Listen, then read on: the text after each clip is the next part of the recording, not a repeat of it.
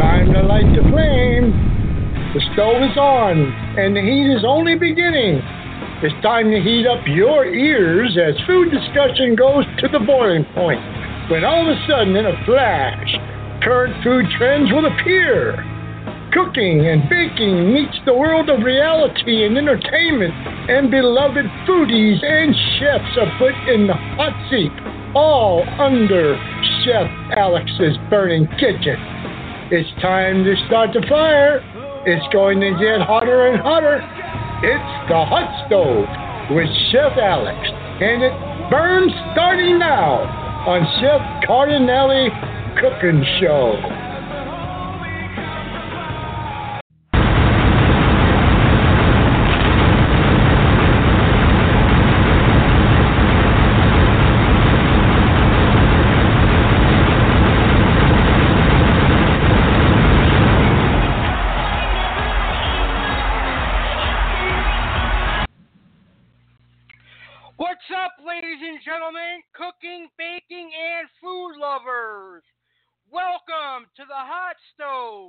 With Chef Alex.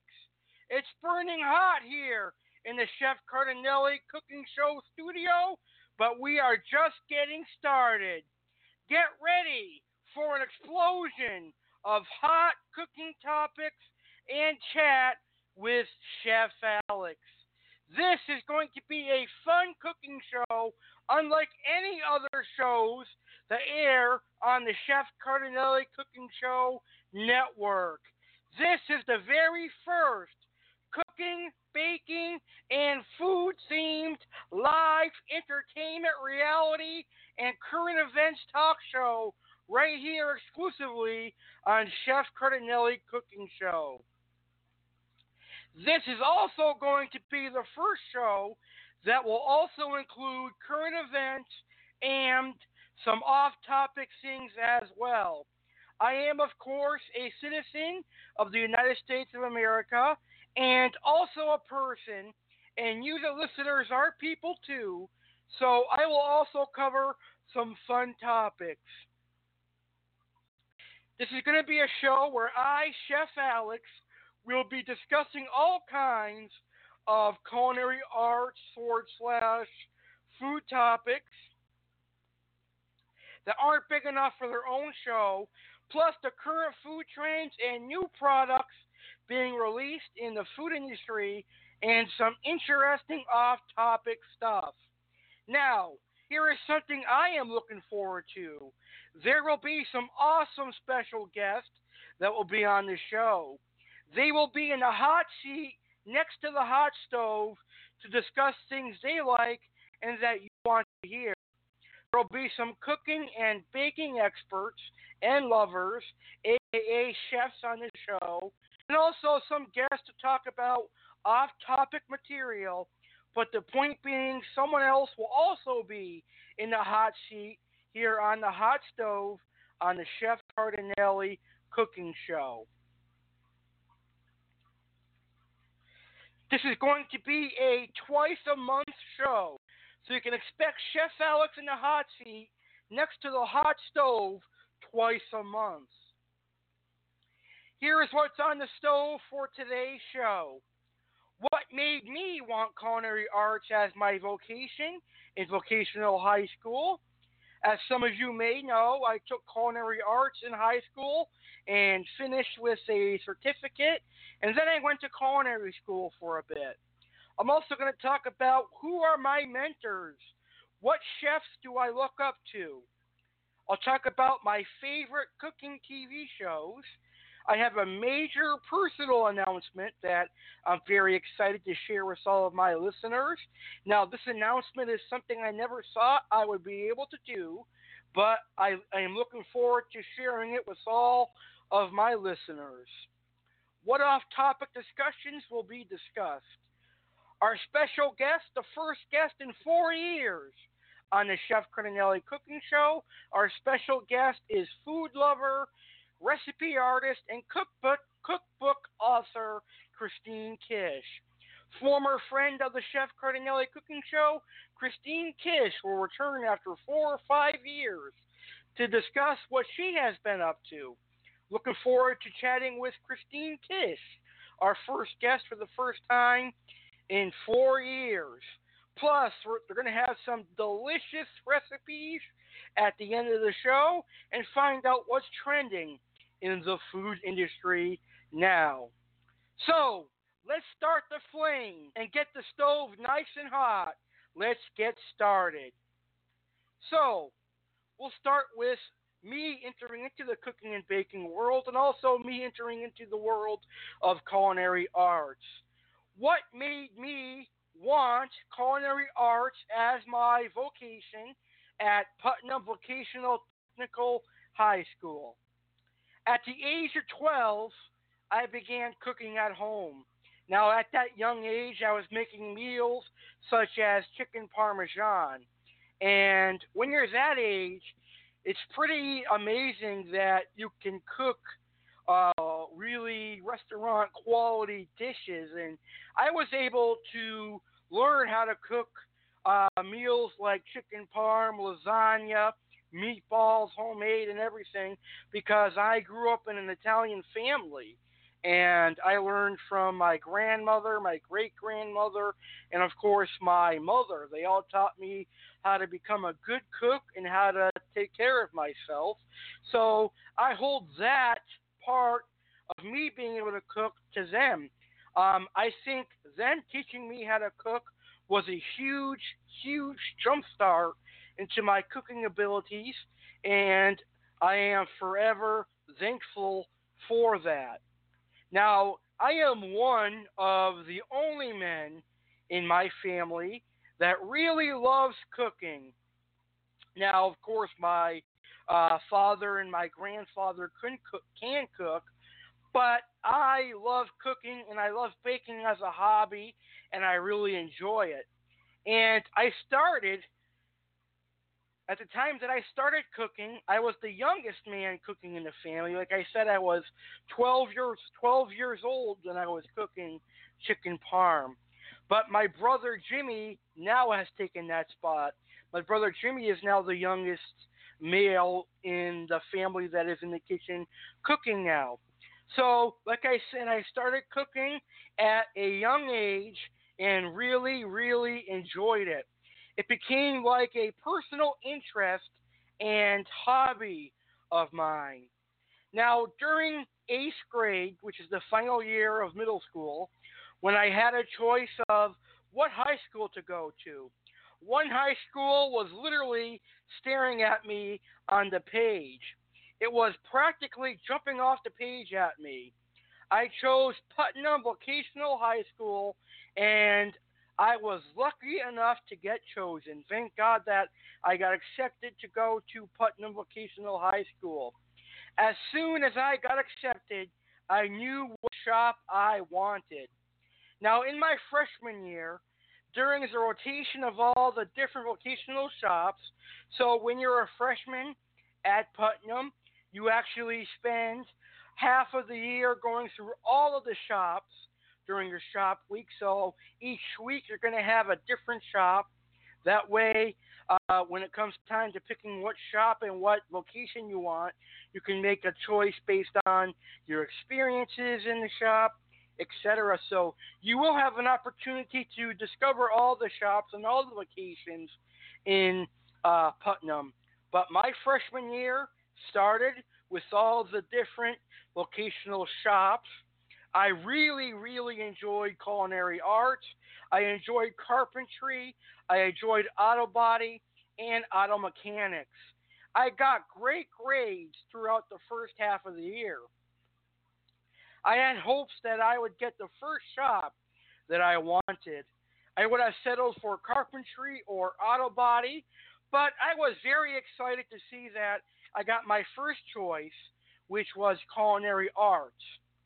The second half and rest of the freshman year, I had culinary arts and I began learning about cooking and the restaurant industry.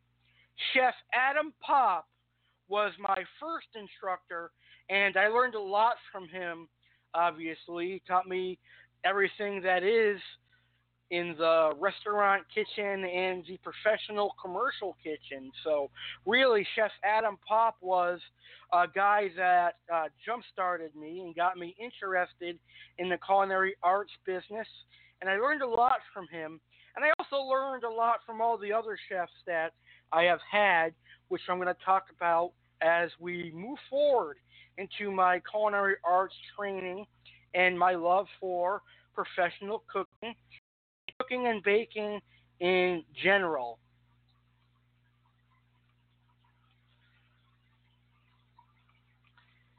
Now, as a sophomore, um, I had a chef named uh, Mrs. Gifford, Chef Gifford, and she was um, one of my best teachers that I have experienced. Um, this is a couple of years ago, more than a couple of years ago, so my memory may not be 100% accurate, but I believe my teacher for my sophomore year was Miss Gifford. She was a beautiful blonde lady, and she was a great, great chef instructor. I learned a lot from her.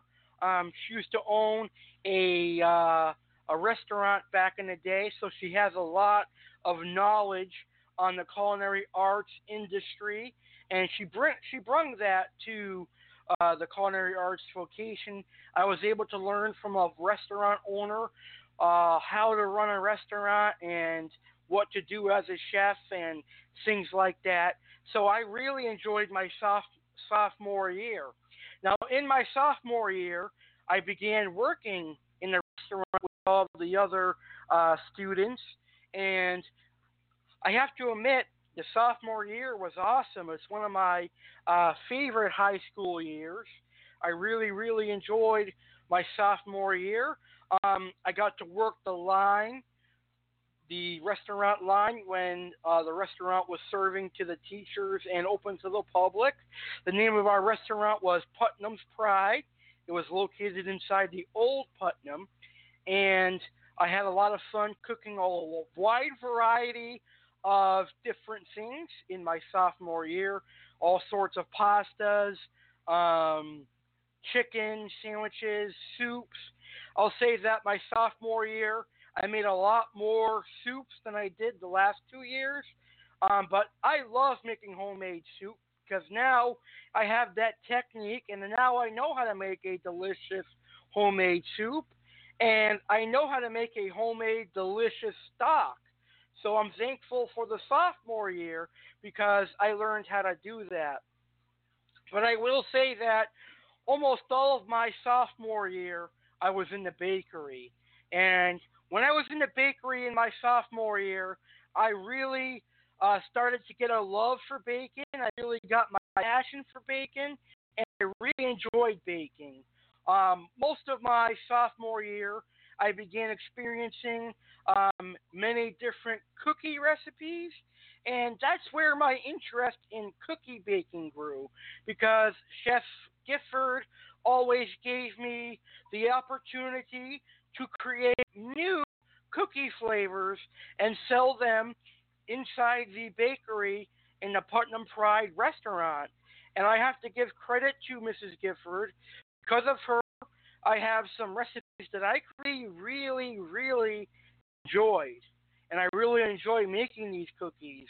Some of these cookies include red velvet whoopie pies, which are absolutely delicious. They also include um, white chocolate chip cookies, triple chocolate cookies, um, peanut butter chocolate chip cookies, oatmeal raisin cookies, oatmeal coconut white chocolate chip cookies. Those are just some examples of some of the cookies that I sold um, at in Putnam's Pride during my sophomore year, and I really enjoyed it. I learned a lot about cookie baking. Now, um, all of my peers and all the customers loved my cookies, so it was a good compliment to me because I was what maybe 17, 18 at the time, so I was a pretty much a youngster in the terms of baking for um, commercial kitchens. So I was very excited to see that everybody was liking the cookies that I was making in my sophomore year. So my sophomore year was excellent, a really great year in the culinary arts shop, and I'd say on the limb and say that the sophomore year was my best year ever in my 12 year school career. I can easily look back and say that I really, really, really enjoyed my sophomore year and um, I really liked it. Fast forward a year later, I was a junior. Now, my junior year, culinary arts wise, the location wise, was excellent. On the academic side, um, I kind of got lazy. Um, I really didn't put any effort into my academics in my junior year. I think I was getting burned out from school. I started to get really tired of going to English class, math class, um, social studies, etc. So I was getting tired. I was getting burned out, but I was always, always energized and ready when shop week came.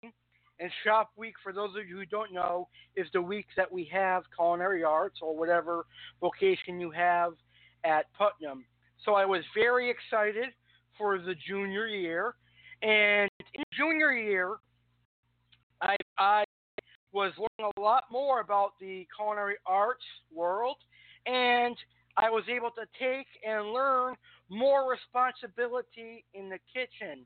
Um, I have to say thank you to Chef Bernard Demio for giving me uh, some responsibility in the kitchen because I used to always work the line when the restaurant was open, and I really, really enjoyed it. And uh, I think working the line is one of the best parts of the culinary arts world, and I really thought that it was something that I really enjoyed, and I actually do, believe it or not, miss it right now. Uh, hopefully, sometime in the near future, I will get back to working behind the line in the kitchen because what I really liked about working the line at Putnam was that it was always busy. There wasn't ever a dull moment, and if there was, it was for about five, ten, maybe 20 minutes. It wasn't always And I had a lot of dishes to make. I really enjoyed making food. I really enjoyed plating. And I really enjoyed getting feedback from the teachers and the customers that came into the Putnam Pride restaurant. So, my junior year, most of it was working the line. Sometimes I would uh, do dishwashing. Um, and that's not bad. You know, some people think that uh, washing dishes is a bad job. I don't think so. Maybe maybe when I was a junior, I would say dishwashing is awful. I'll never do it. But looking back now, it's not bad. It's not necessarily a job that I'm gonna hate. Um, because in reality, it really is not that hard.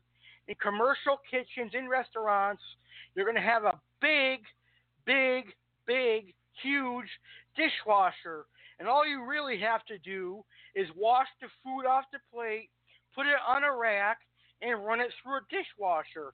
So it ain't that bad. I mean, if I had the opportunity and somebody wanted to hire me in their restaurant as a dishwasher, I would jump on that job because A, it makes money, and B, it's kind of easy and it is fun. It gets me out of the house to wash dishes. I get to go to work every day, and I get paid at the end of the week. So I would love being a dishwasher now. But if you spoke to me back in my junior year, I'd say I absolutely hate washing dishes. And I only say that to you because I really enjoyed being in the kitchen and working with food and working the line. Also, in my junior year, I worked in the bakery a lot too. I uh, got into uh, making pastries that year because I was already made a bunch of cookies. So in my junior year, I was making things like red velvet cake. My junior year is the years that I learned how to make red velvet cake. And since then, I've loved it. So I have to say thank you to my friend and uh, chef Laura Smith. I really, really uh, enjoyed learning about red velvet cake, and of course, I made cannolis and things of that nature. But one of the best things to happen in my high school years is in my junior year, I met a chef that I absolutely have the utmost respect for, and a chef that I consider to be one of my mentors and the guy that taught me the ropes to being a good cook, a good chef, and not only a good cook or chef, but also a good person, and that is Chef Matt West. Hopefully, it's okay that I say their first names um, because I'm not a student anymore and I'm 23 years old now, going on 24. Um, but Chef Matt was a great guy. He taught me how to cook, how to clean, knife skills. Uh, he improved my knife skills and everything. He was a, a pleasure to work with, and I really enjoyed meeting uh, Chef Matt West. Now, unfortunately for me in my personal life, as a junior, I lost my grandmother, aka in Italian we call them our nanny, and uh, she passed away after a battle of cancer. So that was the only downside to my junior year. I know it had nothing to do with my school, um, but it, it uh, affected me some way. And I have to say thank you to all the chefs that comfort comforted me through that uh, difficult time. And it's it's because of their comfort where I am today. And I know that my grandmother is smiling looking down at me cooking, and of course, hosting this successful, successful cooking podcast. Now, fast forward to my last year of school, my senior year. This was a incredible year. Now, I think my senior year could be up there with the sophomore year as one of my best years in my 12 year school career. Now, before I get into my senior year, I would like to say that um, we were fortunate enough to be the first class to graduate from a whole new Putnam Vocational Technical High School. That's right, class of 2013 was the first senior class in an all new uh, high school. It was rebuilt and relaunched, and we had a new building to call our home for the last year of our high school careers. Now, in the culinary arts program for my senior year, basically, um, we were given a lot more responsibility. Basically, we were in charge of the restaurant and the kitchen. So I ran the line, I worked the dish room, and I cooked in the bakery as well. So I had a lot of fun my senior year. That's where I did some um, classic entrees that you see in restaurants, like chicken marsala, chicken milanese, chicken parmesan, chicken franchise, uh, steak pizzaiola, pizza, etc. And I also learned how to make breads and I also learned how to make eclair, cream puffs, etc. So I really, really had um, a fun year in my sophomore year. And luckily for me, I had one of my chefs that I consider to be a big mentor of mine uh, help me succeed in the cooking industry. And I really enjoyed working with Chef Matt. I think that I was one of his best students. That's my opinion. I may be right, or I may be right, or I may be wrong. but uh, I really enjoyed my senior year, and I have to say thank you to Chef Matt West for teaching me how to be a good cook and giving me the knowledge that I need to succeed in cooking and baking. I really, really enjoyed uh, my senior year. Now, all four years through the culinary arts program and all four years through high school, I really, really loved culinary arts at Putnam. I mean, I busted my ass each and every day that I was in the culinary arts shop. I would be there early and I'd stay late to make sure that everything went smooth. I got A's on all of my um, classroom work for culinary arts. I always passed in the culinary arts class. I also passed all of our uh, cooking tests, and I did a great there. Each each marking period, I've always got an A or a B in culinary arts.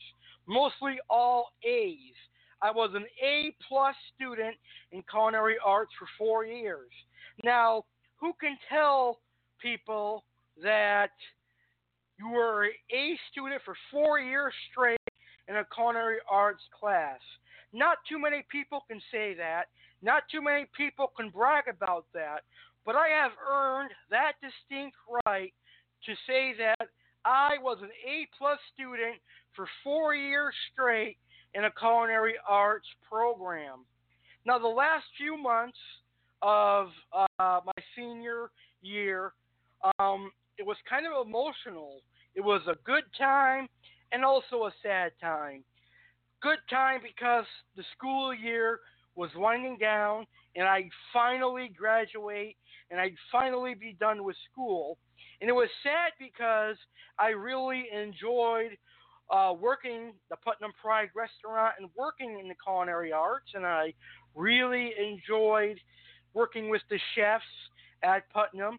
And I thought it was something that I will always treasure in my life. I always loved it, and I knew that I was going to miss it. And I still miss it to this day. I miss getting up in the morning, eager to see what's going to be cooking for the day, eager to see who I'm going to serve for the day, eager to see what's going to happen in the kitchen for the day. It was something that I used to wake up to and get ready and pumped up and have a positive start to the day. I really, really do miss it. Matter of fact, after I graduated, I took about a four month hiatus and then I entered into uh, a culinary arts college program. I went there for eight months, um, but then it was it was not something that I thought it was going to be. It wasn't like a uh, it wasn't like a Lincoln Culinary Institute or Culinary Institute of America. It was more like a small scale culinary art school um, where they just only covered the basics like knife like knife skills, vegetables and ingredients used in kitchens and how to run a proper kitchen in the kitchen. There were no classes on baking, there were no pastry classes, and there were no classes on operating and running a restaurant because I wanted to learn how to be a good pastry chef because I wanted to become a pastry chef, believe it or not. And I, I thought that if I went to culinary school, I would learn that. But I learned most of everything that I need to know for that from Putnam. So I will forever be thankful for that. And like I said, I, I made sure that I did everything I could to get A pluses, and I did. I did all my work, turned it in on time, did my best every time we were open, every time the restaurant was open. I gave it my A game, and I absolutely kicked ass, just like I'm kicking ass on this podcast and I really, really enjoyed it. Now, the only sad thing or bad thing that I'd say about um, this program is that at the end of my senior year, they give away MVPs and awards to somebody in each vocational shop. And heading into the graduation ceremony, um, uh, not the ceremony itself. Uh, it's it's like a practice, and that's where they give out the awards and stuff. Um, I guess you could say a graduation pre-ceremony because I can't think of the word right now. But um, that day, I went in there and I said, I'm going to be the culinary arts MVP. I'm going to win that award. I'm very, very, very excited. And So I listened through all the other vocational shop awards, and I think to myself, okay, culinary arts should be coming up really soon. And culinary arts comes up, and they announced the recipient who won the culinary arts um, MVP or award or whatever you want to call it. And at first, I was like, okay, there must be a second one coming. And then when I realized that I didn't didn't uh, receive the award or the or the uh, MVP, I was kind of upset. I was distraught and emotional because I thought my four years of hard work and A pluses would have been enough to win me that award and that MVP. So I went home that night upset, and um, I was upset for about a week or two. It took me a little while to calm down and get over it. Um, but to this day, I am still a little bit upset about it. But it's not the end of the world. It's only um, high school, so now I really don't even care about it. Uh, but I just figured that I should have gotten the award or the certificate. But back then, um, I had a big ego. And a lot of teenagers and kids my age back then will have an ego, so it's perfectly normal. Um, but you know what's fair is fair, so I have to congratulate the person that did win the award. He was a very good person. He was very knowledgeable, and he did uh, a phenomenal job. But I think I did win a real award. I think I did win something special, and that is the memories that I have in the culinary arts program. And I have the ability to cook and bake like a professional chef at the young age of 24 years old. So I am very, very thankful for that. So, in a nutshell, that is my time at Putnam Vocational Technical High School Culinary Arts Program. Of course, I also acted as a waiter.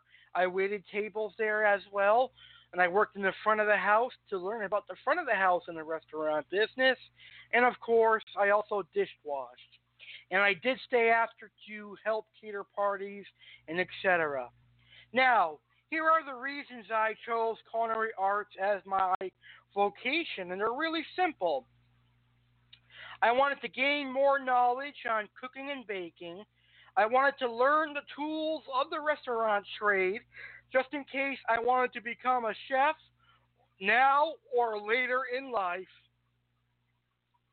And I wanted to learn how to be a good cook and a good baker throughout my whole entire life.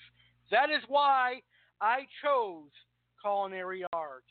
Now, I recommend anybody entering high school to consider going to a vocational high school and really consider taking culinary arts because you will not only learn how to cook and bake, you will learn how to operate a restaurant, you'll you'll learn how to cook in a restaurant or even be a wait staff. Now, 9 times out of 10, a young person's first job is at a fast food restaurant or a restaurant in general. So I think by signing up for culinary arts in a vocational school, it's going to be a good start for you because not only will you learn how to cook and bake, you will also learn some skills that you could possibly put to use for your very first job. And I think that is really important.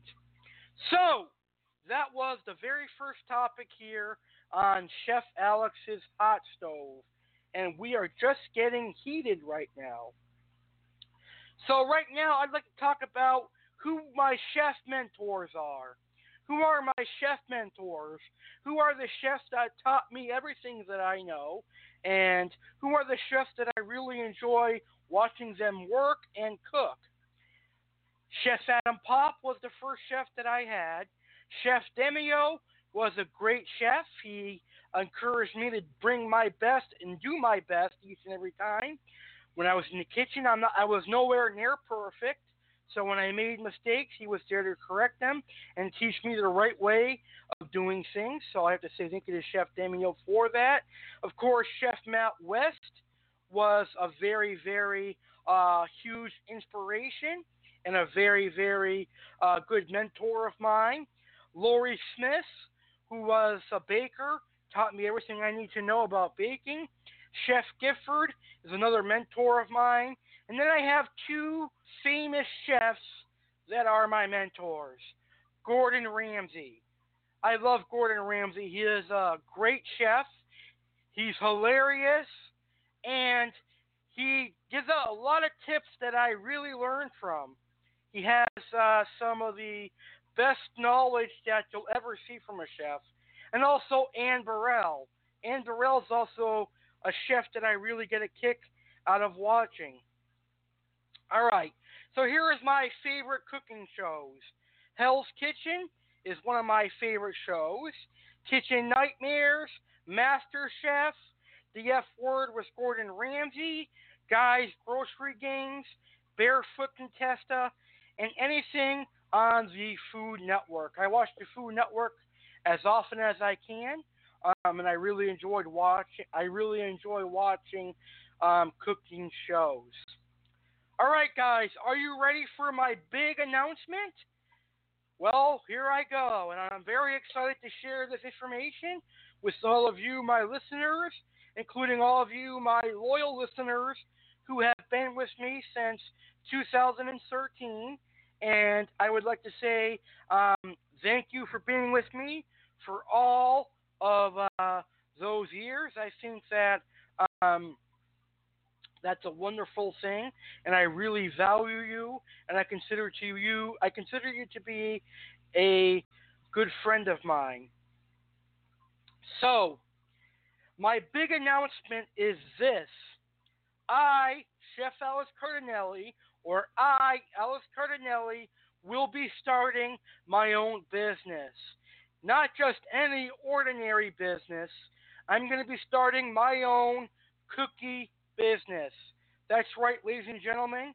Uh, at some point in this year or early next year, I'm going to be starting a cookie business, and the name of my business is going to be Cookie Encounters with Alex. Now, the reason I chose um, to sell cookies is because I am really good at making homemade cookies. I am really good at making big batches and a good quantity of cookies. And I'm really good at making um, quality, quantity cookies. I make a lot of cookies fast and I make good cookies fast. So I am uh, incredibly thankful from Putnam Culinary Arts that I was able to learn how to make cookies because now I can make and sell cookies. Very, very thankful for that. So I'm going to be selling cookies at the flea markets, farmer markets, and Christmas, Thanksgiving, and holiday uh, sales, and I'll be selling them online as well.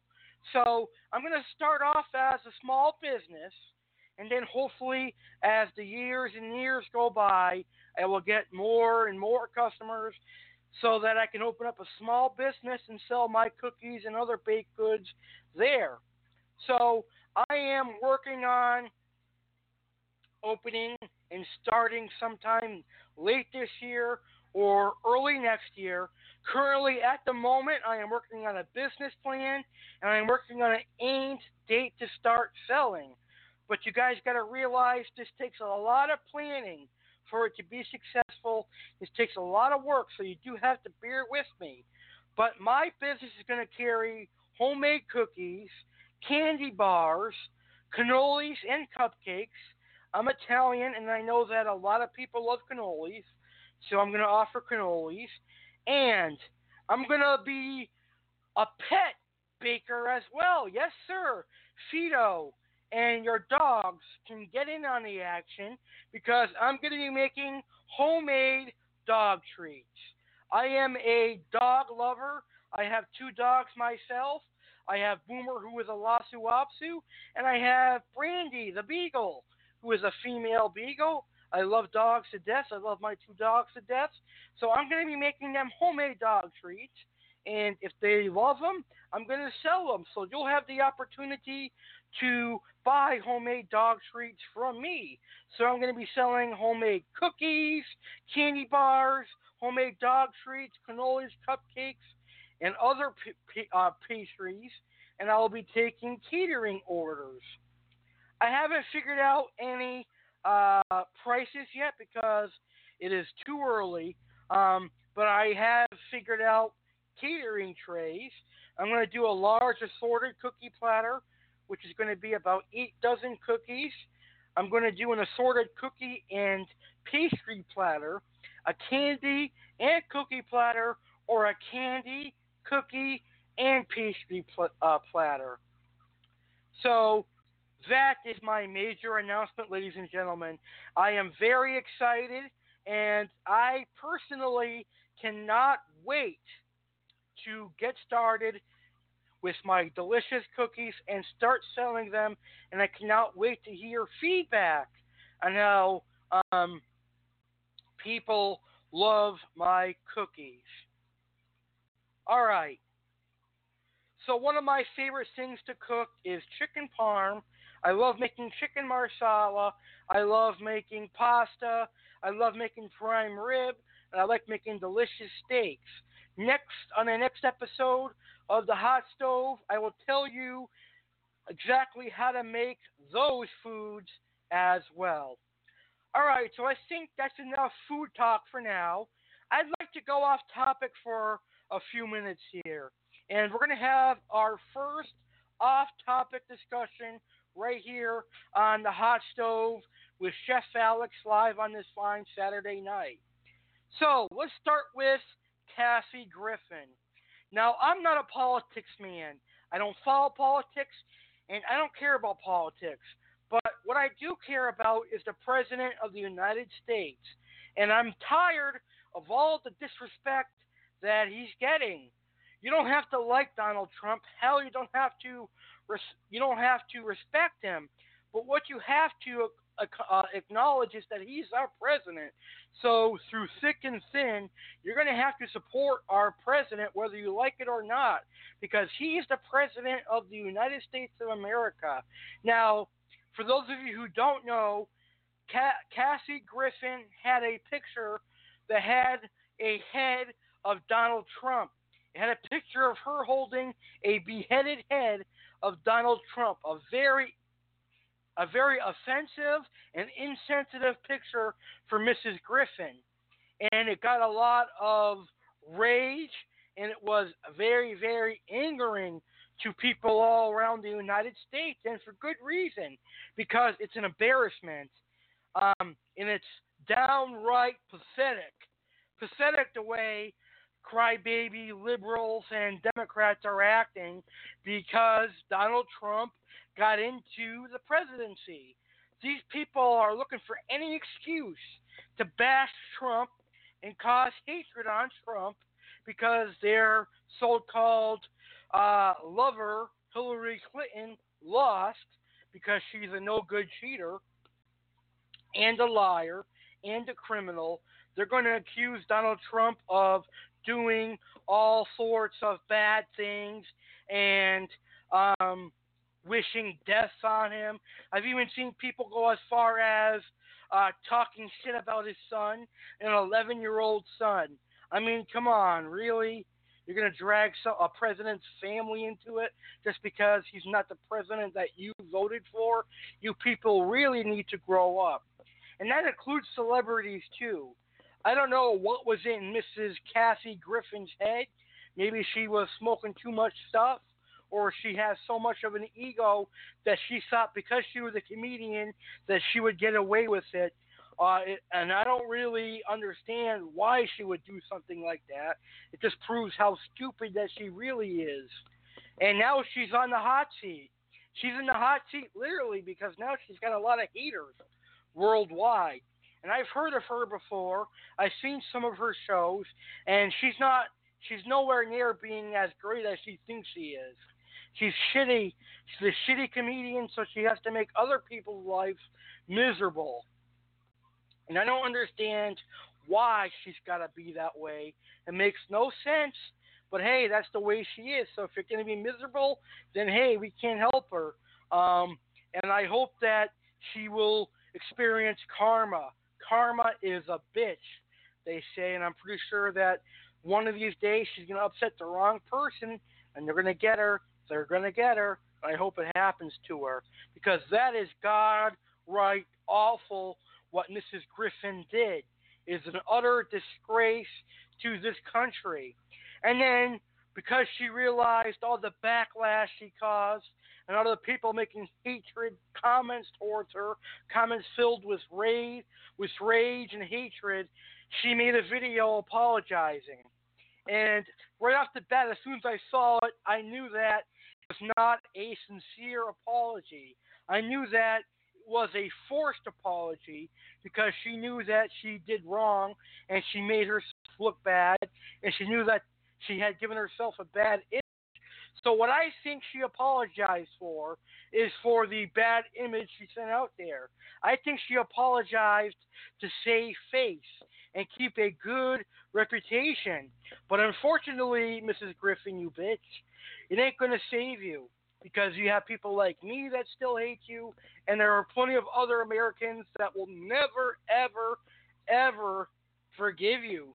There are some people going as far as saying that you should be expelled from this country and you should no longer be a United States citizen and you should have your rights taken away. Now, I don't know if I would go that far, but hey, if it's a popular thing, then I definitely would go along with it. But enough of that because, like I said, I'm not a politics guy. I don't care about politics. I'm a cooking guy. I'm a baking guy. I'm a video game guy. And I am a tropical fish keeping guy. That's my life. That's it. And I don't care about politics.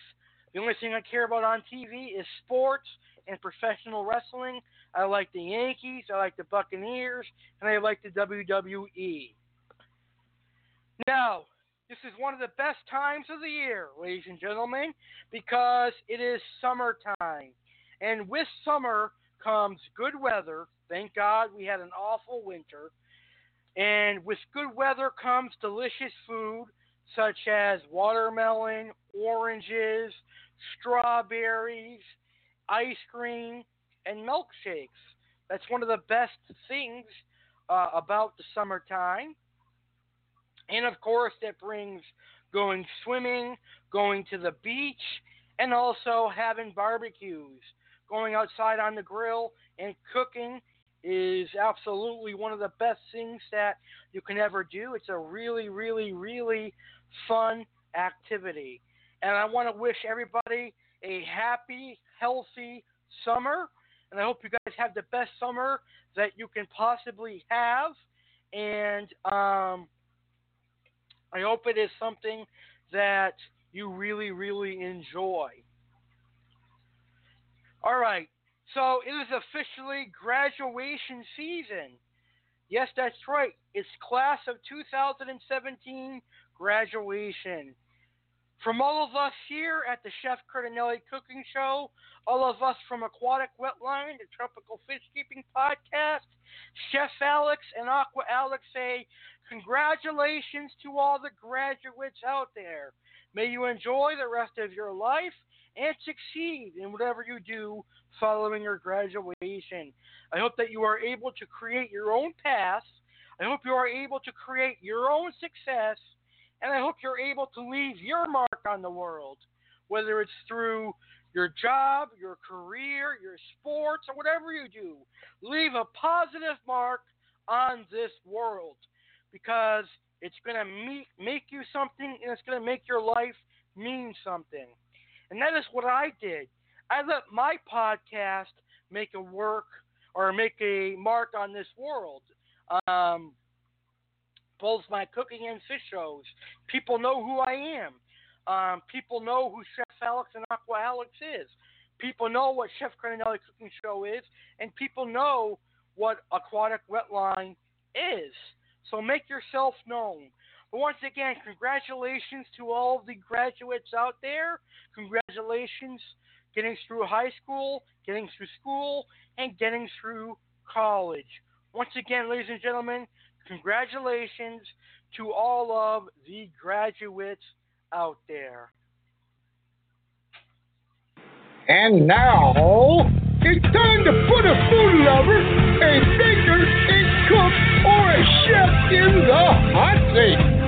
But don't think just because you're not a cook that you are excluded from being in the hot seat. This is, after all, the hot stove. Anything is possible. One thing is for sure, the heat is off Chef Alex. And now, please welcome our special guest to the hot seat on the hot stove.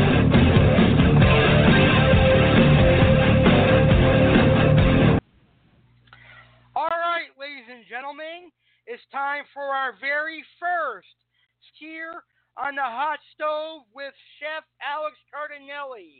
It's time for our first guest in over four years here on the Chef Cardinale Cooking Show.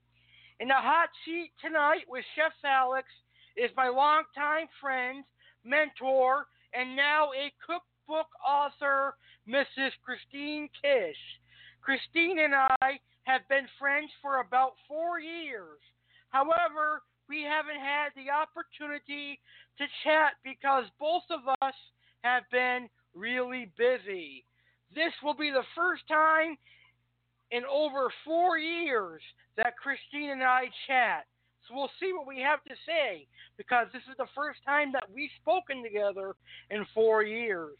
Christine has been a huge part of the Chef Cardinale Cooking Show success, and it's always a pleasure having her on the show. I am very excited to hear what she has to say and talk with her for the first time in four years.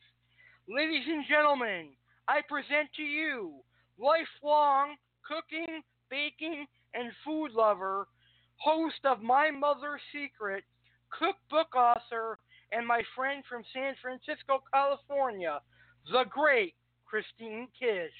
Welcome to the hot stove. You're in the hot seat, and it's time for Christine Kish to be here live.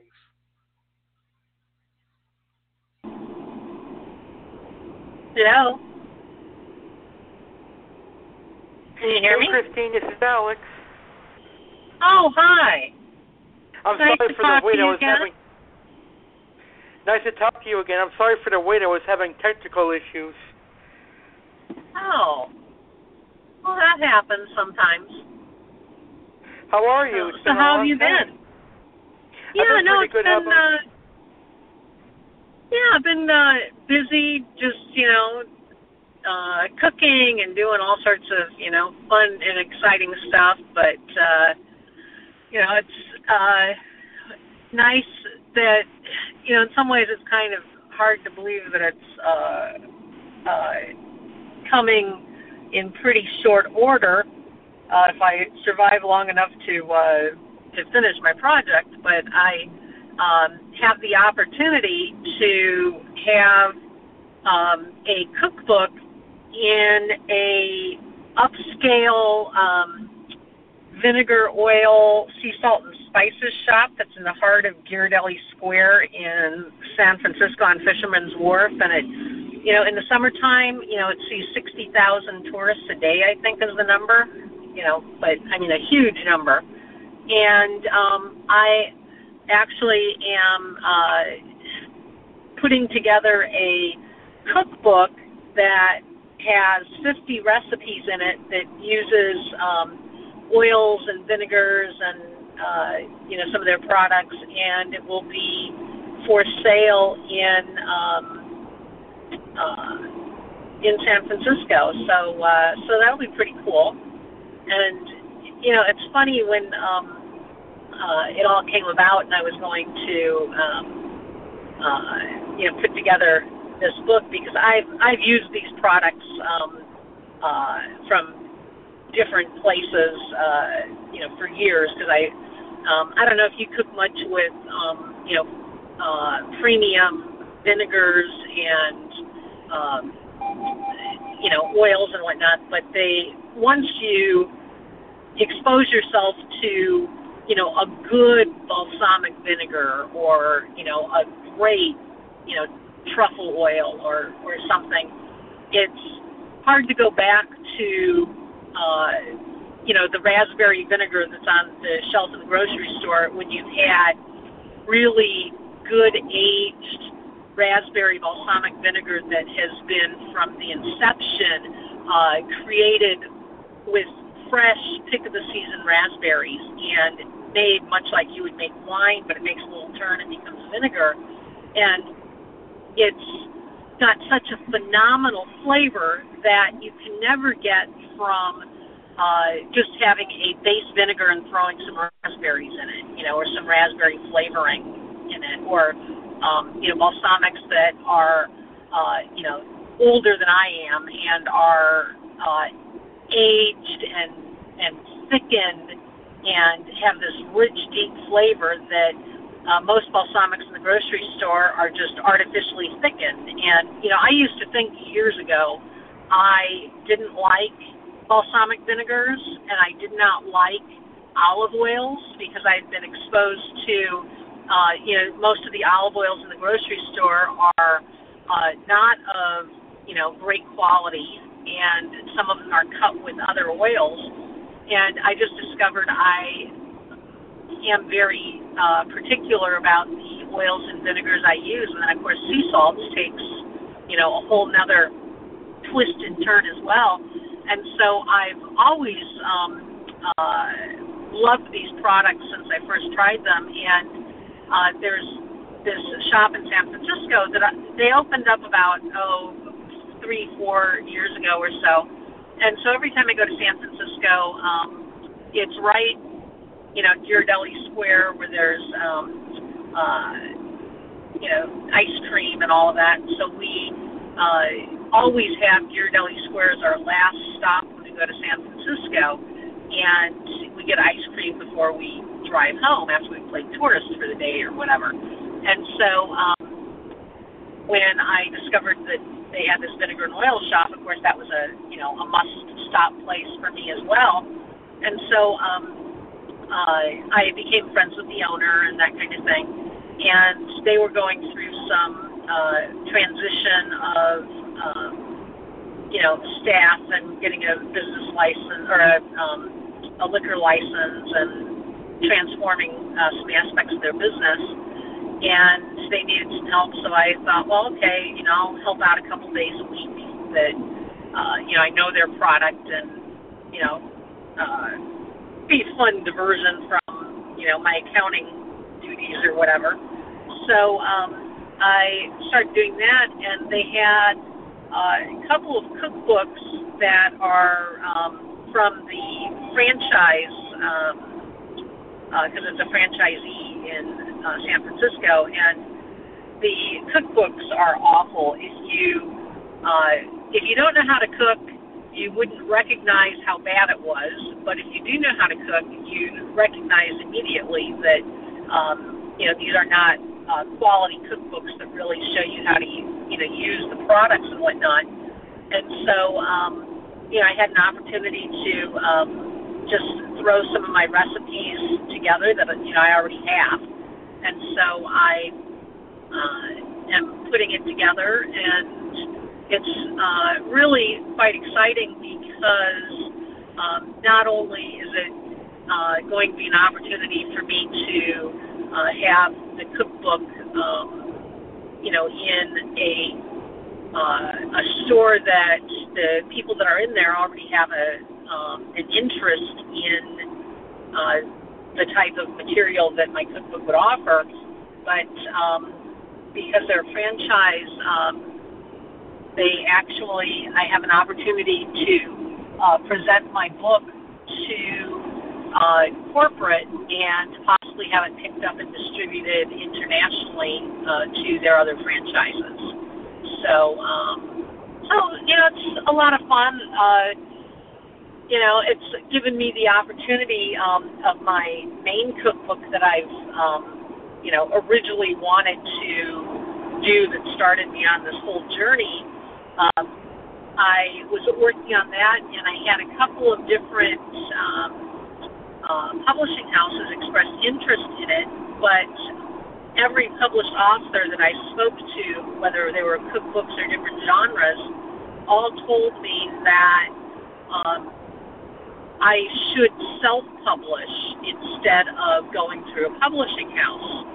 And I pretty much dragged my feet for a while trying to figure out what to do. And then when this opportunity came up to do, you know, a small little cookbook of, um, you know, just some simple uh, recipes of uh, vinegar and oil, I thought, well, this gives me an opportunity to test the uh, the waters with self-publishing on a book that is not, you know, the one that's near and dear to my heart that uh, I want to do. And it's so funny, just in the brief exposure that I've um, uh, been exposed to in the print industry so far in doing it, I'm starting to really understand uh, why every author has told me to self-publish because, believe it or not, even in the um, you know, with the fact that I am, you know, paying for the printing myself and am going to market it myself and, um, you know, take it from there, that even with that where I'm, you know, taking 100% of the risk and will enjoy, you know, uh, 100% of the reward if it's successful, uh, even with that, I have had some pushback on, oh, you know, you don't want that kind of paper. Oh, you don't want a um, a spiral bound because that's going to, you know, cost an extra, you know, couple of bucks, and you can do it this, you know, cheaper, uh, uh, traditional, you know, binding way. And you know, you don't want to bleed off the page because that's going to, you know, do things. And you know, I'm already uh, when I've been trying to get uh, printing costs and production costs for some of the um, things I want to do, I've gotten pushback from uh, virtually every single one of them. And as you know, as somebody who cooks, that uh, even though you know there's some beautiful cookbooks and there's um, you know you can have your uh, cookbook stand or whatever, I personally like spiral bound cookbooks that I can lay flat or I can put it, you know, in my cookbook holder if I want to do it. I can, you know, I don't have to, um, you know, worry about propping the page open or having it flip over. Um, and I, I will not produce any cookbook with my name on it that uh, is is not spiral bound. So, um, you know, so we'll see. So, but it's it's right now I'm kind of on the uh, trajectory that um, uh, probably closer to the end of June, um, I will have uh, my cookbook available for sale, and then uh, in addition to that, I actually will have a second cookbook that is going to feature uh, pizza crust and pizza sauce recipes. It's kind of interesting that I'm excited about. So. Um, you know, it's um, things are, are moving along. It's uh, it's pretty fun, and then uh, simultaneously to um, all of uh, my cooking stuff and doing things like that. Uh, it's an exciting you know time in life. My daughter is um, uh, going to be graduating this weekend with a um, degree in uh, business and going on for further education, uh, specializing in accounting, and uh, yeah, that's a, a fun thing. And then I have uh, a couple of up and coming um, or fairly well established uh, country music uh, uh, artists that I'm privileged and uh, blessed to uh, call as friends, and um, one of them's out of uh, Canada and just uh, released a um, a single off of a new album that's going to be coming out, and it's already charting on iTunes. And another friend's album uh, release party is going to um, come in June, and ironically, I might not be able to go to it because um, it could be the same launch weekend of my cookbook. And um, I actually might even get a chance at the launch party with some things that are going on to um, to cook or uh, be uh, alongside uh, Giada De Laurentiis, which would be um, an awesome uh, opportunity as well. So it's it's fun. You know, you know, whenever you're in the kitchen and you're cooking, uh, you know, the world's problems, and Lord knows we have enough of them going on these days that they kind of melt away as you know as your sauce comes together or you know something rises in the oven or whatever and so uh you know so i you can always find me in the kitchen uh you know baking up something interesting and wonderful That's so what have you been up to my friend Congratulations on the. Oh, go ahead. Sorry. oh no that's okay i was just uh you know i i figured i uh took the spotlight long enough telling you of what I was doing, and so uh, you know I was just curious how uh, things are going for you. I know you relaunched your um, radio show. Yes, I'm doing pretty good. But first, I'd like to say congratulations on your cookbook and your uh, daughter graduating. That's awesome. Well, thank you. You're welcome. For me, I've I've uh, been kind of hiding low. I'm applying for jobs now, so hopefully I'll be able to get one. And I have my fish keeping show, and I just relaunched my cooking show, and I'm going to be starting a cookie business pretty soon, selling my own cookies and stuff. And uh, I'll be working towards that over the next few months, and I'm looking forward to that. And I recently found some uh, new recipes that I'm really enjoying, like a, a, a delicious prime rib and things like that. Cool. Indeed. And so, with your cookie business, are you going to sell them online or um, market them through, uh, you know, uh, farmers markets, or what's your your plan for your cookie business?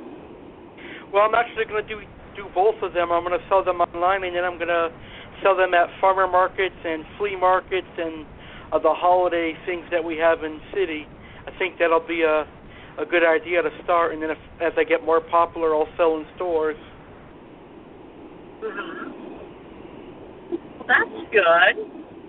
So, are there? Uh, I'm not sure what the uh, cottage food industry laws are uh, in your neck of the woods, because you know in California they've uh, changed a little bit. But are you able to um, produce them in uh, a home kitchen if you stay below a certain volume, or do you have to go to a commercial kitchen, or um, do you just need to be inspected in your kitchen, or how does that work? Have you researched that yet? Yeah, I've actually researched it. I know that uh, if you're doing a high volume, they they require you to rent a professional kitchen or a commercial kitchen. Um, and I also know that they, if you're going to do it out of your home, they you have to have a health inspection and they have to deem you safe for cooking food for the public, and that costs a lot of money. So I'll probably have them inspect my house first and then decide if I want to rent out a commercial kitchen. Mm-hmm. Well, that'll I be think it would nice, be though. That. Uh, well, you know, uh, one of the things that I even looked into doing, um, which is a little bit easier um, from a startup standpoint, is um, packaging, you know, dry mixes and things where people add their own eggs or you know milk or butter or whatever. Um, you know that there's uh, little less stringency in uh, in those kinds of areas. So um, you know that'll be exciting. So uh, do you have any idea when uh, you're going to be up and running, or is it still something you're researching and figuring it out? I'm still researching, but I'm aiming for September, October, just in time for the the holidays, because I know it's a very busy time of year. Indeed. I'm looking Well, forward to it. It should be a lot of fun. can- Yeah, it's uh, you know quite a uh, a lot to bake, uh, you know, cookies out of your home if, uh, you know, if the demand picks up. So, um, you know, the nice thing with commercial kitchens is, uh, you know, more space and more ovens. I agree. Hopefully, I can find a nice uh, commercial kitchen for a good price.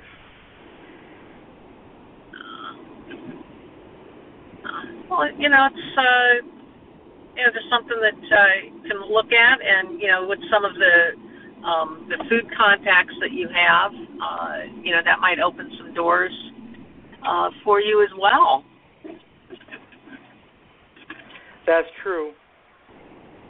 So, are you um, uh, thinking about going and, uh, um, you know, I know before you were in, you know, culinary school and uh, wanted, uh, you know, become a professional chef or whatnot. Is that something that you still aspire to do, or uh, do you like being the mix of, you know, being an entrepreneur and uh, cooking and blending the two together as opposed to, you know, being a classically trained chef? I like the uh, entrepreneur and, and doing combining them together. I think it's a lot more fun for me, and I make a lot of money doing that. Good. And so, what are you doing on your cooking show? How often are you doing your cooking show now? Probably about twice or three times a week. I I talk about a lot of uh, cooking topics. I give out recipes and pretty similar to uh, a couple of years ago, except there's a little bit of a change because I'm speaking from uh, my point of view of a cook instead of a professional chef now. I'm really enjoying it though. It's a fun fun experience for me. Mhm. Wow. So you're still uh, interviewing guest chefs, and I remember you used to have like the um, the junior chopped uh, or uh, master chef uh, on years ago, and had some interesting guests from time to time. Yeah, I'm trying to get some more interesting guests. I'm pretty sure that I'll find some. They're out there somewhere. Just got to keep looking. I always have fun having guests on my show. Yeah. Oh. So, what kind of jobs are you looking for? Are you looking for jobs in the food industry, or just, uh, you know, any particular area? I would love a job in the food industry, maybe like a line cook or uh, uh, work my way up to a chef or even a server. But right now, I'll take any job that I can so I can get some income going to help towards my cookie business. Oh, well, that sounds lovely. So, what's the what have you been cooking this week that has uh, got your taste buds excited? Well, uh, this weekend I'm going to be making uh, veal parmesan for the first time in years, and on uh, Monday, on Memorial Day, I'm going to be making a nice barbecue for the family. Oh, well, that sounds lovely. Thank you. I've been yes. Now I'm uh, been uh, just testing all sorts of um, uh, recipes with my um, uh, my cookbook coming, you know, together. That um, you know, I've got some, uh, you know, I made actually this uh, one cracker that um, turned out uh, pretty good, but it was um, uh, just a simple cracker that I was using um, hazelnut oil with. But I, you know how you can sometimes do like cheddar crackers or you know put different cheese and whatnot. But hazelnut oil and brie goes together very well. And so what I wound up doing was I froze the brie, and then I grated it so it was like um, uh, kind of like the texture of like Parmesan cheese as opposed to you know brie's normally a, a much you know moister, gooier cheese. And um, I flaked it, and it made a delicious cracker. And I put some fresh rosemary in it, and um, you know just a little bit of sea salt and, and water and flour, and uh, it was just delicious. And the um, uh, the other thing that I've made recently that um, has got people really excited is um, I uh, used some coffee bean oil that um, was it's a um, grapeseed oil that um, uh, is the carrier, but um, it's got the coffee bean flavor in it as well. And I made a coffee cake that was, you know, pretty much your traditional, you know, coffee cake um, that was just moist and buttery and delicious. But the um, cinnamon streusel topping, instead of mixing it with melted butter, I mixed it with the coffee bean oil, and then I um, put some crushed dark chocolate espresso beans on top for a little bit of crunch. And it's, um, you know, hands down, everybody who's tried it has thought it's the the best coffee cake they've ever had in their life. So um, I don't know if you have access to coffee bean oil out your way, but um, but that's been a really fun and exciting um, uh, thing to do. As you know, when you're cooking in the kitchen and you uh, you know come up with something new or different, or or you perfect a recipe that you've been working on. Uh, there's so much satisfaction in the finished product that um, there's few things that bring a chef uh, more joy than that. I agree. I think you could probably find a coffee oil or coffee bean oil at a fancy store up here. Mhm. Mm. That coffee Well, I bean smells actually- delicious, by the way. Oh no, it is, and that's actually going to be one of the recipes that's um, in the cookbook. And then um, actually, I've got a, a third cookbook that I've got people uh, hounding me for, but it's like, let me get these first two, you know, off first. But um, you know, I also like to do you know healthy recipes and and things like that. And one of the things I've been doing uh, lately because you know I really like the look and appeal of like yogurt parfaits, you know, for like breakfast or whatnot. But I absolutely hate yogurt. I'm uh, not really that uh, much of a yogurt fan in any way, shape, or form. Even though I've eaten it a few times and tolerated it, it's just not my thing. And so um, I've started to make kind of a healthy um, uh, vanilla pudding that is um, uh, sugar free and it's you know high protein and it's great whether it's warm or cold and um, I've just been uh, using milk and I use uh, Lactaid uh, because my family uh, tends to be more sensitive to um, uh, to regular you know milk but um, you know you could use others. And so I use a little bit of um, uh, milk, and then I mix in some egg beaters, um, uh, which is basically uh, you know the egg substitute, but it's pretty much you know pure egg white with a little bit of um, yellow um, you know coloring into it, and so it turns it a really nice, beautiful um, uh, you know vanilla-y, uh, light colored yellow. And um, you know you could use whole eggs too, but I kind of use the uh, eggs, egg beaters, and a little bit of cornstarch, and then some uh, sugar-free vanilla syrup, and uh, some cornstarch. And I've just been zapping it in the microwave and you know stirring it you know every like 30 seconds or so, and then I um, you can add chocolate to it, or I um, I actually have two servings of it um, for today. When I've um, one I have it layered with blueberries, blackberries, and raspberries. And then uh, for an afternoon snacky dessert kind of thing, I have some uh, bananas mixed into the vanilla pudding and a um, a ginger snap cookie uh, that I've um, crumbled up as you know a little crumb topping. And so it's um, you know just something that I can eat that's nutritious and uh, you know full of protein and you know low fat and uh, you know no sugar other than the sugar naturally occurring in the fruit and it's just so uh, you know delicious and uh, with that and some of my other um, uh, recipes that are, you know, very, um, you know, low calorie but um, nutritious. Uh, a lot of people want me to put those recipes together in a cookbook too. So, um, you know, so I think that this is going to be the year that you're going to see multiple cookbooks um, uh, with my name on it. So we'll see how it goes. But um, you know, got to get the first one on the shelf first. So we'll see what happens. I agree. I'll definitely buy some of your cookbooks if I can.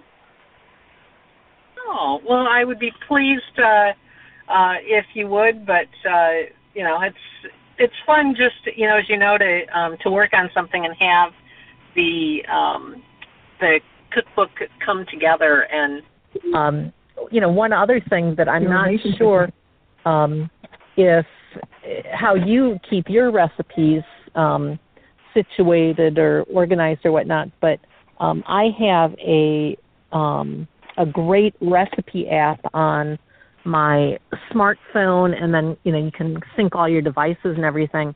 Uh, that's called Chef Tap, and it's um, you know I used to um, keep all of my recipes electronically, you know, for gosh, even before the days of personal computers, I still kept my recipes electronically, and uh, you know, I um, had a program that uh, was quite old. I don't know if you watch Shark Tank, but uh, Mr. Wonderful, uh, the computer software company that he made his first fortune on, uh, actually made my favorite recipe program, and you know he sold it for you know a couple billion dollars and whatnot. And I've tried all sorts of um, computer programs to keep track of my recipes, and for various reasons, I um, did not like them as much as this old program that uh, I reached the point where uh, it would not, it won't run on Windows 10, and the last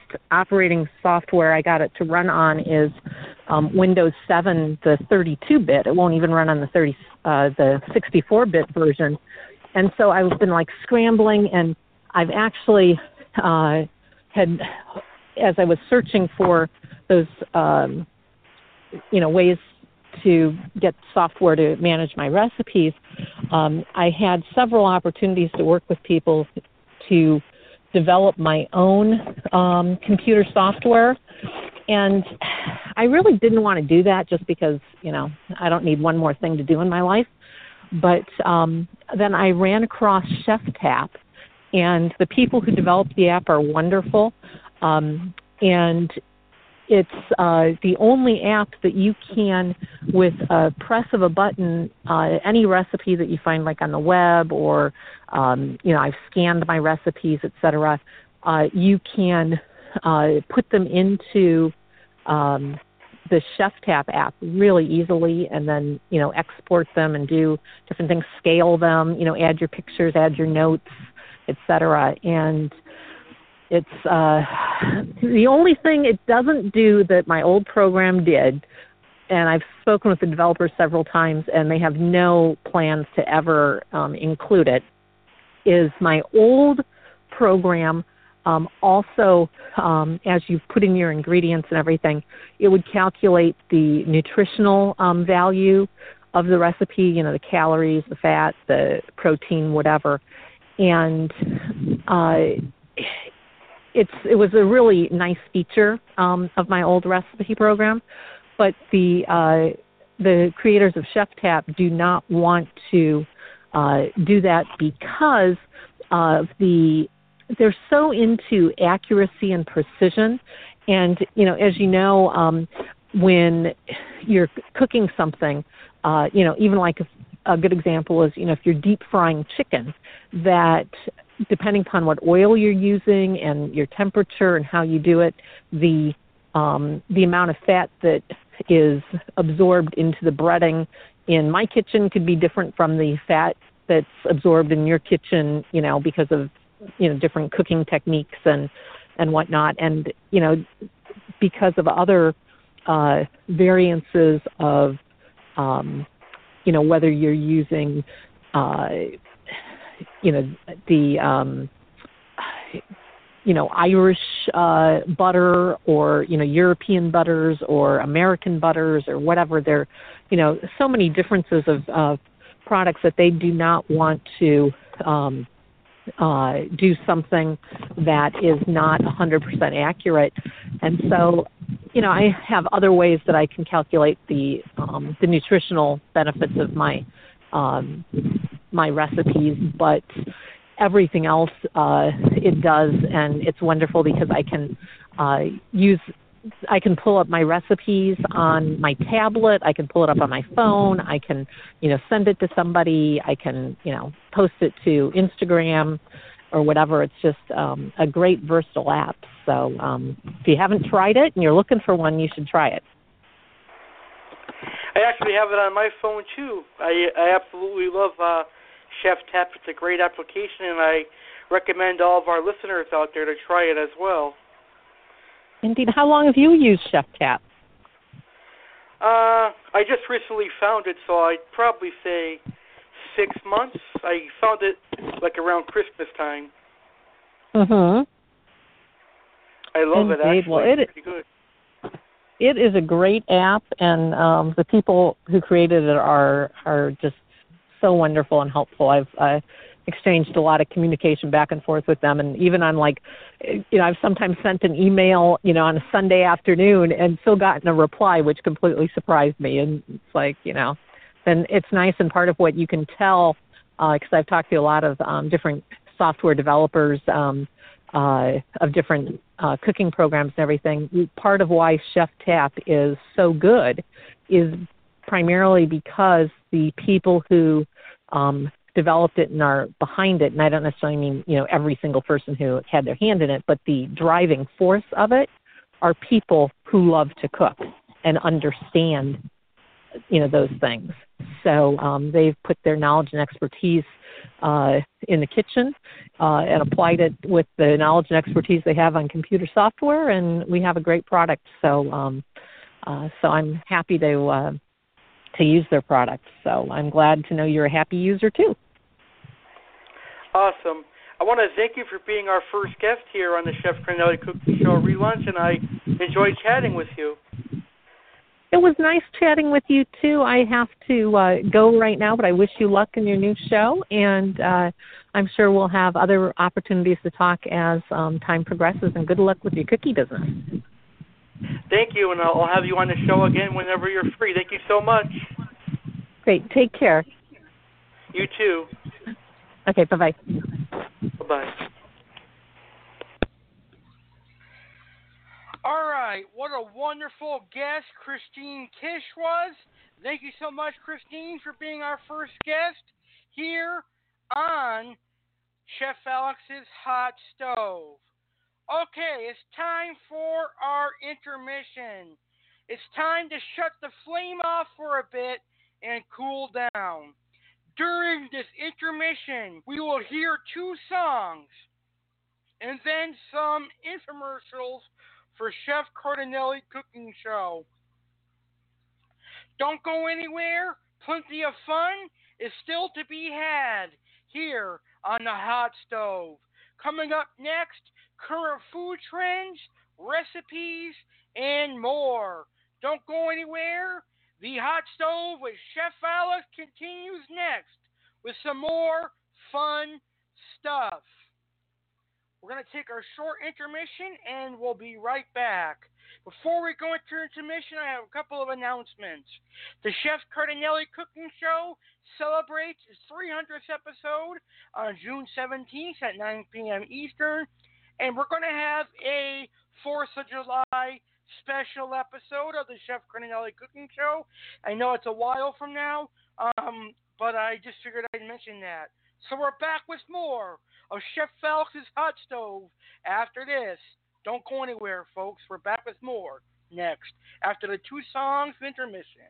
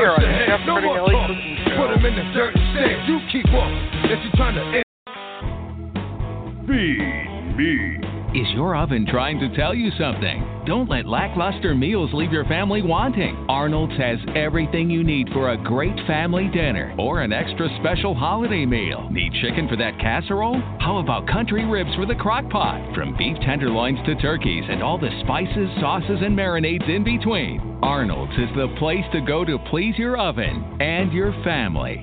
Come discover the ultimate butcher shop. La Fiorentina Pastry Shop in East Longmeadow is the place to go for delicious Italian pastries and coffee. At La Fiorentina, there is always a great selection of fresh baked goodies. Choose from cannoli, eclairs, cream puffs, cupcakes, and sfogliatelli. You'll enjoy our cakes, cookies, and gelato as well. Make sure to come in during the holidays, as we always have many seasonal specialties that you won't want to miss. When you're in need of a sweet treat, come visit La Fiorentina Pastry Shop.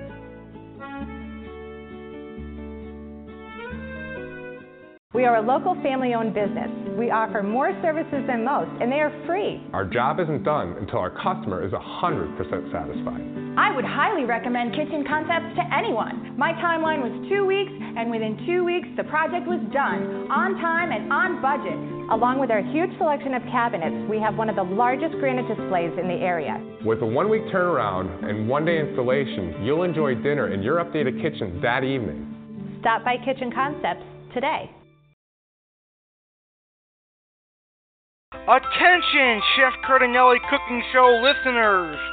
Be sure to check us out on Facebook, where you can get our latest recipes, our show news, wonderful cooking videos, and more. Every single recipe on this episode of the Chef Cardinale Cooking Show will be posted on our fan page. Go to Facebook and look up Chef Cardinale Cooking Show and hit like, or simply go to www.facebook.com forward slash Chef Alex Cardinale forward slash. Please like our page.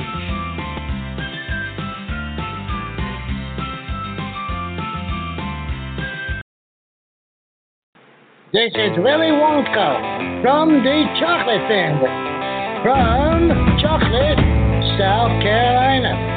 And you are listening to the Chef Cardinale Cooking Show. Yes, that's right. This is a cooking podcast. Now let's get back to the cooking.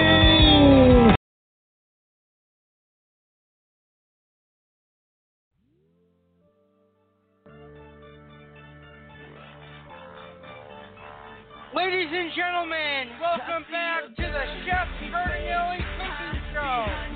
Tonight, tonight, Chef Cardinale brings to you a new series that's going to air twice a month here on the Chef Cardinale Cooking Show.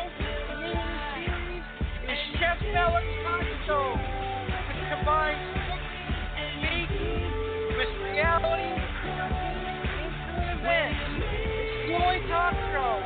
has kickoff topics here on the Chef Cardinale Show. Tonight, we have already had our first guest, and we have already had some of our food chat. Right now, we're going to finish the show with the food trends that are happening now. We're going to finish our show with recipes and also trending now. So let's get back on the stove. Let's heat up once again. And let's get back into the second part of our show. It's 2017 and food companies are releasing all sorts of interesting new products such as Oreo, chocolate bars, Pepsi flavored, with cinnamon, what? And other odd foods. Let's find out what's the haps in the food industry and what's trending now.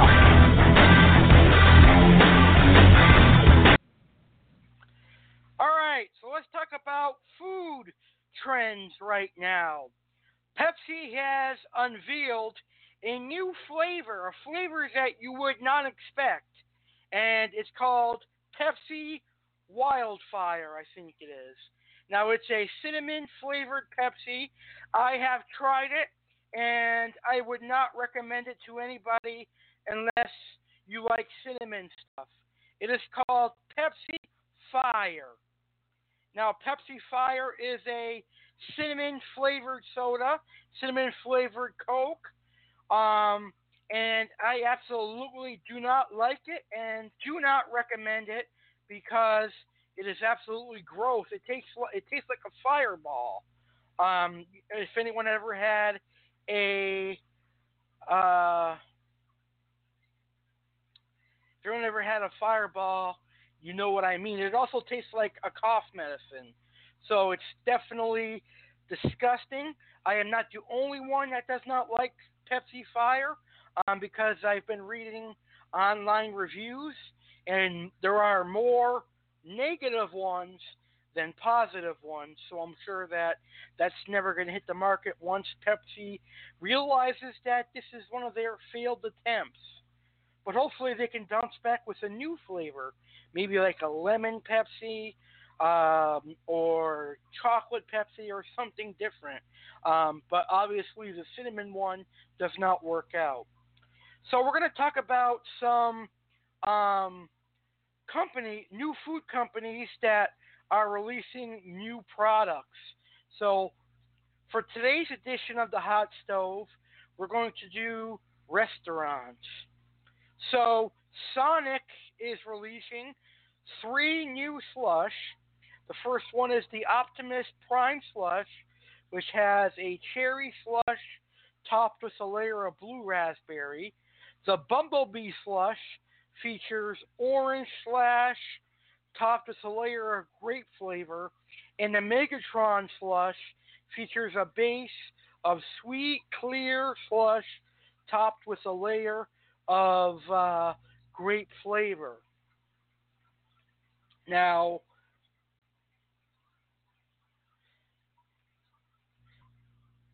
now Dairy Queen has released two new uh, products. The Treatza Pizza is a dessert pizza featuring fudge cookie crust, fudge cookie crunch crust, layered with vanilla soft serve candy pieces and a chocolate drizzle. Varieties include Choco Brownie, Reese's M&M, and Heath. The Misty Slush is a slushy drink Available in such fruit flavors as cherry, blue raspberry, grape, strawberry, kiwi, and lemon lime. Uh, we have Jamba Juice. They released a poolside fit with collagen boost smoothie, which has watermelon juice blend, cucumber, lemon, strawberry, peach, and collagen. And the watermelon brie smoothie, which has watermelon, strawberry, raspberry, sherbet, and uh, pineapple. Um, Jack in the Box is unveiling its new signature beverage, Jumping Jack Splash, available where Coca Cola Freestyle is offered. The non carbonated beverage starts with Minute, Minute Maid lemonade mixed with cherry, lime, and raspberry flavors. As a lemonade lover, that definitely sounds good to me. I don't know this restaurant, so I'll skip that. Okay, so Dunkin' Donuts has a couple of new flavors. Um, the vanilla cake batter donut features vanilla flavored cake batter filling and is frosted with chocolate icing and topped with confetti sprinkles. Good to know because I'm going to go there tomorrow and have a vanilla cake batter donut for breakfast. That sounds delicious. Now, the Dunkin' Donuts sprinkle donut is frosted with white icing and topped with pink and orange sprinkles shaped like the brand's Dunkin' Donuts logo. And there's a s'mores flavored um, coffee. Okay, this restaurant's no longer in the USA. So in this one, what's this? All right, uh, we don't have a we don't have that here. Crackle Barrel Old Country Store. Crackleberry or Crackle Barrel is adding a dessert to its campfire meals lineup. The new Campfire S'mores features a Hershey brownie with a buttery graham cracker crust topped with a toasted marshmallow and half of a Hershey's milk chocolate bar served with ice cream.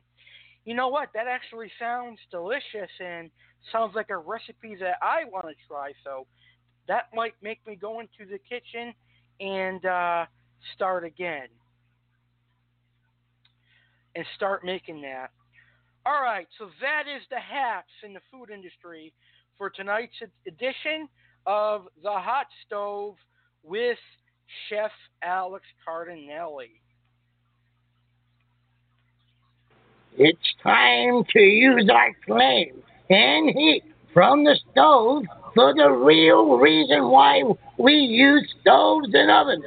Find out what's cooking in the kitchen today with Chef Alex on the hot stove. So every episode of the Hot Stove, we're going to have a segment called What's Cooking Today, which is going to be a segment where I tell you uh, some things that you can make and I help you cook something. Today, I'm going to tell you how to make a delicious classic American spring uh, slash summer treat. I'm also going to tell you about a twist you can do to make this delicious treat even more delicious and over the top. Ladies and gentlemen, I am talking about s'mores. Now, s'mores is a classic American treat that has graham crackers, chocolate, and um, and marshmallow. So you can make your own s'mores outside on the grill by simply taking a graham cracker, chocolate, uh, taking a graham cracker, placing a piece of chocolate and a marshmallow on top, and then placing a top uh, a graham cracker graham cracker on top. Wrap it up and cook it on the grill, and uh, let it cook for a few minutes wrapped in foil. Or you can make this in your own kitchen. Just uh, take a graham cracker, sandwich the same way you would as if you were going to put it on the grill, and microwave it for about 30 seconds. And there's your easy, delicious s'mores. Now, for a twist, you don't have to use just regular chocolate. You could use a Reese's peanut butter cup, a Twix candy bar, a Mounds, whatever kind of chocolate you like. You could use Twix, Milky Way, uh, Snickers, Kit Kat, whatever. You don't always have to use plain chocolate. I think it adds a nice touch to the s'mores because you might be getting caramel, peanut butter, uh, you might get coconut from the mound, and I think it all is it all is going to work well with the marshmallow because what what can go wrong with marshmallow? What doesn't taste good with marshmallow? Practically nothing besides entree foods.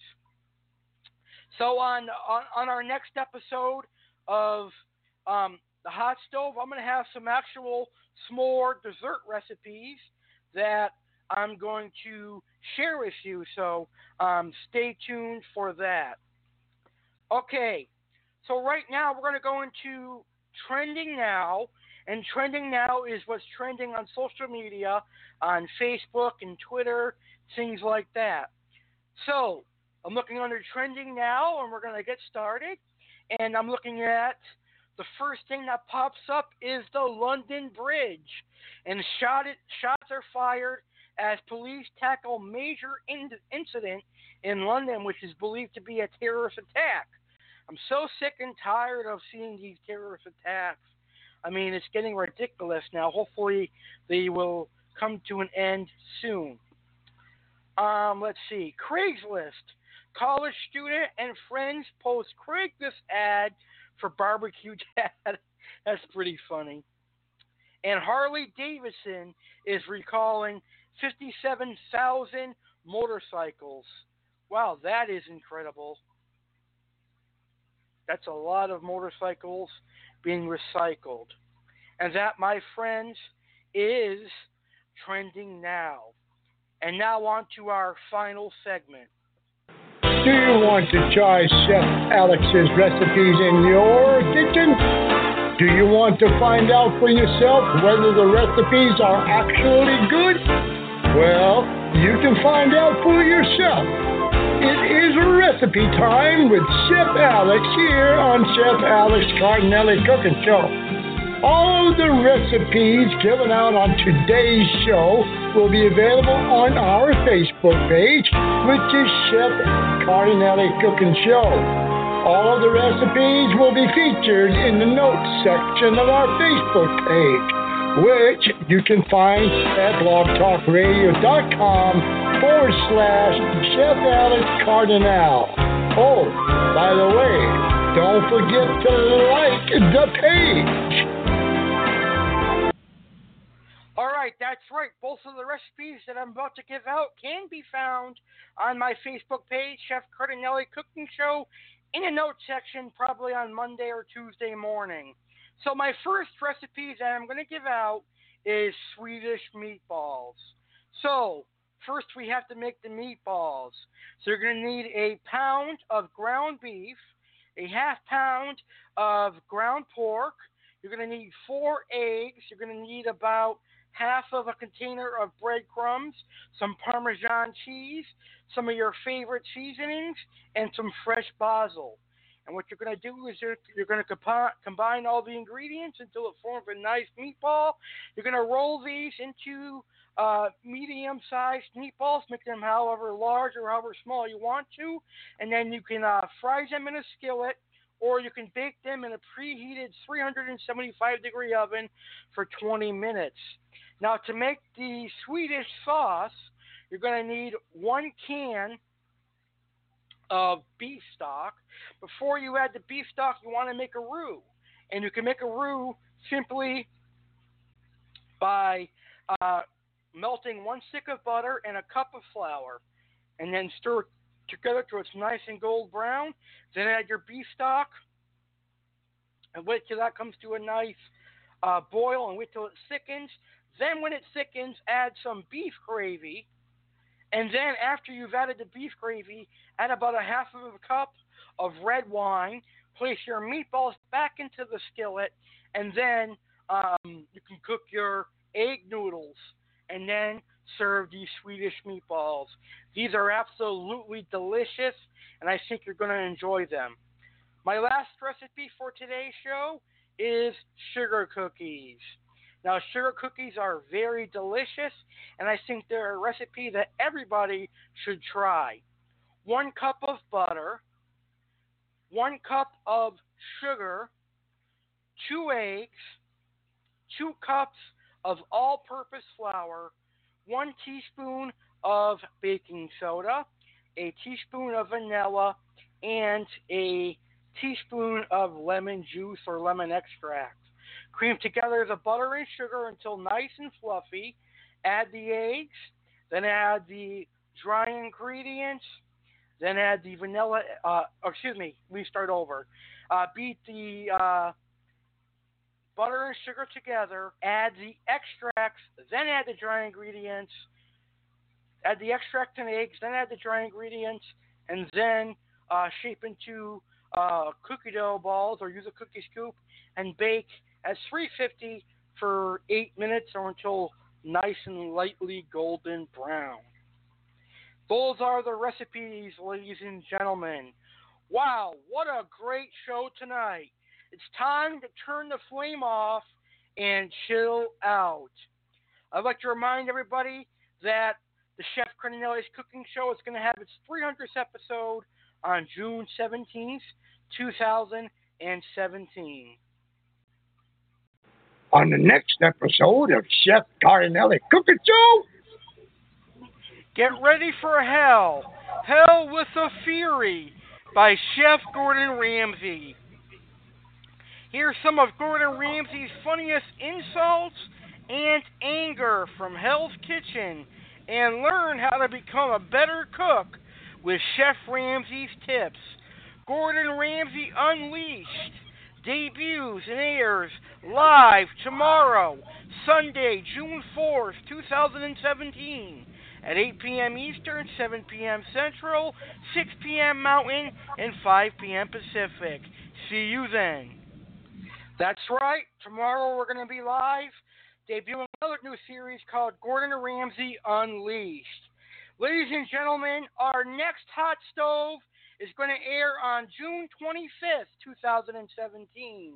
My topics for that show is going to be my advice for new cooks I'm going to talk about some quick meals and tricks for those who have a busy schedule. I'm going to talk about is fast food really fast? Is fast food okay every once in a while? I'm going to talk about cooking with alcohol and the benefits of it. I'm going to have food trends.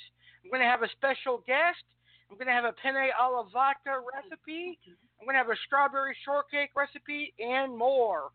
So tune in to the next episode of The Hot Stove with Chef Alex, June 25th, 2017 at uh, 8 p.m. Eastern. Ladies and gentlemen, thank you for tuning into The Hot Stove with Chef Alex Cardinale. I appreciate your listen, and I really hope that you enjoyed tonight's show. If you enjoyed tonight's show, please share tonight's show with your friends and family by copying and pasting my show URL onto social media.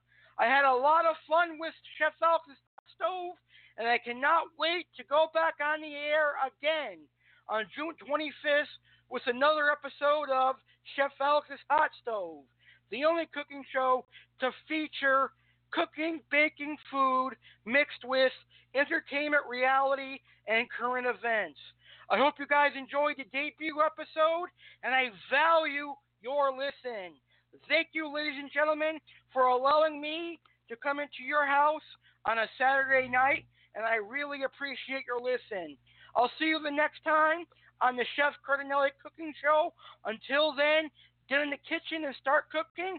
It's time for me to turn off the flame. The Chef Cardinale Cooking Show says good night, and Chef Alex says good night. Stay hot and have a great rest of your weekend. Good night, everyone.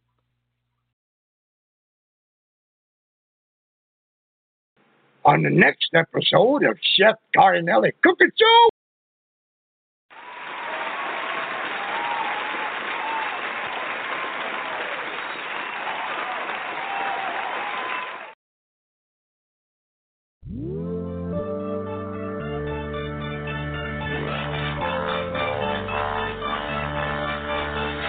See your dirty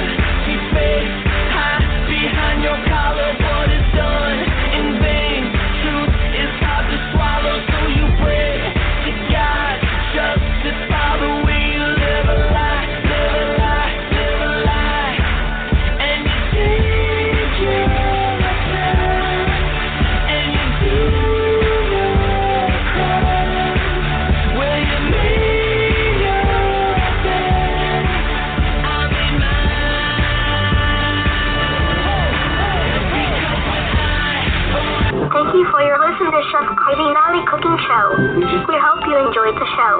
Have fun cooking and baking Chef Alex for the recipes. If you use them, please tell Chef Alex. How they came out, contact him on Facebook, Alex Cardinale, and you may also ask him any cooking questions.